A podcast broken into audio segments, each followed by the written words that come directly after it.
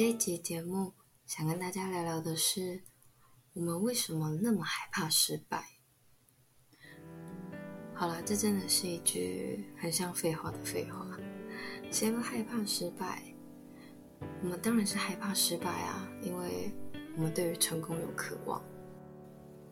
前几天和朋友聊天的时候，对，又是朋友，在此真的是要非常感谢我身边所有的朋友，一直在我创作的路上提供我源源不绝的素材。好，OK。跟他聊天的时候，他跟我分享一件事情，他说，在他上课的时候，老师问大家这么一个问题：你们这代年轻人啊？是不是比起在自己的交友圈之中寻找伴侣，更倾向去找一个和你们的生活圈不重叠的人交往？这个说法底下的同学绝大部分都是认同的。我自己在听朋友讲述这一段的时候，脑袋里面的第一个想法也是：哎，对啊，因为这样一来，就算之后，比如说吵架啦。或者是说，哦，分手了，那也可以当做什么事情都没有发生过一样，就是回到自己原本的生活轨道。反正因为没有重叠，所以那就像当个陌生人一样吧。老师后来告诉大家说，年轻人啊，去多冒一点险吧。我们后来在聊这件事情的时候。就在想说，我们为什么什么都还没有开始，已经在想该怎么结束，该怎么收场，甚至是在思考说我们要怎么完美的收尾，然后当做自己什么伤害都没有受到一样，当做什么事情都没有发生。说到底，这个事情就透露出了我最一开始的那个很像干话的干话。我为什么那么害怕失败，那么害怕冒险？害怕失败，害怕冒险，害怕丢脸。所以很多时候，我们的选择是：那就不要开始，不要行动。因为只要不开始，就不会有需要去承担风险的机会；不去行动，就不会有承受失去的可能性。如果这个东西拿爱情来当比喻好了，那就像是当今天你一个人走在路上，突然天空下起了大雨，你不慌不忙的拿出早就准备好的雨伞，然后准备安全的撑着伞回到你的家中。可是你走着走着的同时，你却看到一旁有一对情侣，他们什么语句也没有，可是他们就一起缩在一旁的屋檐底下。然后相视着笑。你确实不会淋到雨，可以非常安全的回到你的家。但也许你也会有那么一刻，想要知道屋檐底下的风景会是怎么样。好了，拿爱情来当比喻，可能有点太老套了。这个比喻呢，也不是说要去 怂恿大家谈恋爱。我想说的是，任何你所幻想过的那些故事，它常常都是发生在你意料之外的场景，而那些时刻，通常都是在你的保护伞以外发生的地方。我相信我们都有日子过着过着就感觉生活很枯燥乏味的时刻，千篇一律的生活，有的时候代表的是安全。有的时候却是枷锁，它把我们困在不能只依靠着自己就挣脱的假象里面。其实我自己也是这样，常常会去羡慕别人的生活。更多时候，我们可能不会是一起淋雨的那一对情侣，我们是拿着伞走在路上的那个路人。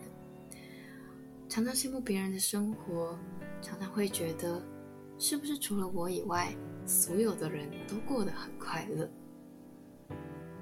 我们总是拿别人生活里最光鲜亮丽的一面，拿来跟最不堪的自己做比较。可能看着身边的朋友啊、同学，一个个的都有自己在追寻的、在前进的目标，好像自己不知道在什么时候就被抛下了，什么也不是。我觉得有时候“他人即地狱”在形容的就是这样子的一个场景。我们深陷在盲目的比较里面，但却没有办法清楚的认清自己。久而久之，我们就变成了井里的那一只青蛙。只是羡慕外面的风景有多美丽，有多漂亮，可是却没有跳脱舒适圈的勇气。前几天呢，我去参加了一个讲座，其实那个内容大部分我之前都已经听过了，可是最后我还是很有收获的回家了。活动的最后，讲师跟我们分享了一件事情。他自己在面试新鲜人的时候，最看重的特质是什么？他说他看过了不下几百份的履历，然后觉得哇，现在的大学生真的好累好忙哦。每个人的履历上都有五六份打工啊、实习啊，可是他说他自己在面试的时候，他会觉得那样子的很忙的大家。看起来都很像，而那之中真正的让他觉得，诶，很有亮点，让他为之一亮的那些人，往往是在自己所热爱的领域里面，一直去坚持着做自己所热爱的事情，而他所做的那些事情，恰恰就是这个人身上最独特的、最独一无二的故事。所以他想告诉我们的是。当今天我们在争取任何机会的时候，你有没有相关的专业知识、相关的技能？那也许是只是其次，而更希望看见的是，在那一些你所一直坚持做的事情里面，你有没有试着去解决一些问题，或者是说，你愿意为了你所热爱的这些事情做出什么样的努力？如果今天我们能够去告诉大家我们的收获跟我们所做的事情是什么，那也许我们就能去证明说，我们是一个拥有自己故事的人，而故事才能够打动别人。在听讲师讲这些的时候，心里真的还蛮有感触的，因为很多时候会有一点。忙着忙着，走着走着，就不知道自己到底是为了什么而忙的这一种心情，常常要重新的去哄骗自己，或是再去嗯激励自己，才能好好的去坚持着把这些事情完成。因为很怕的是，如果一旦停下了脚步，好像就会不小心遗忘了我是为了什么而开始。然后去陷入这种焦虑、自我怀疑之中。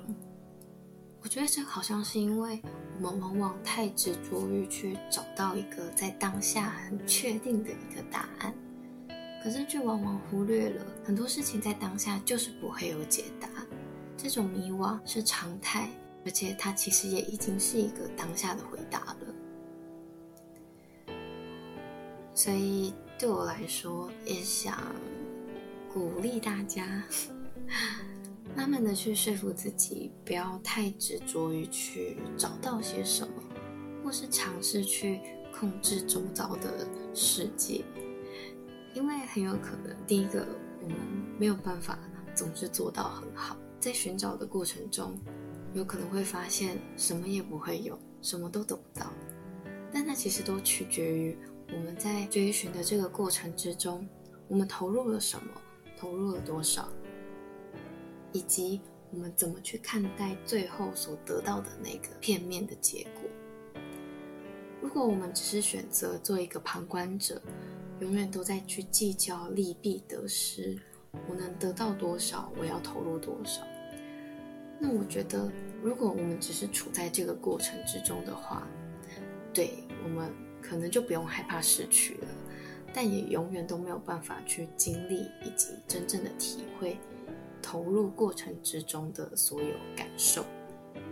那最后跟大家分享一个一样也是那一天参加讲座发生的一个小插曲。好了，参加讲座之前呢，我被一个 学姐拦住，她她是想要跟我宣扬圣经。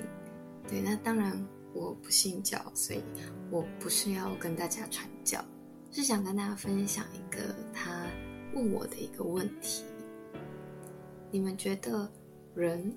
是为了什么而活？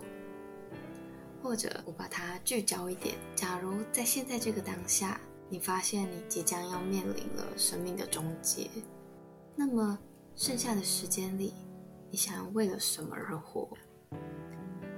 我相信你们一定都会有一个自己的回答，而不论你觉得这个答案有多么的天真，多么的可笑，不要去急着否定自己内心的这个声音。我希望，如果你有回答，你有一个关于这个问题的解答，在好好过生活的前提之下，试着去好好的思考，甚至是好好的去实践它。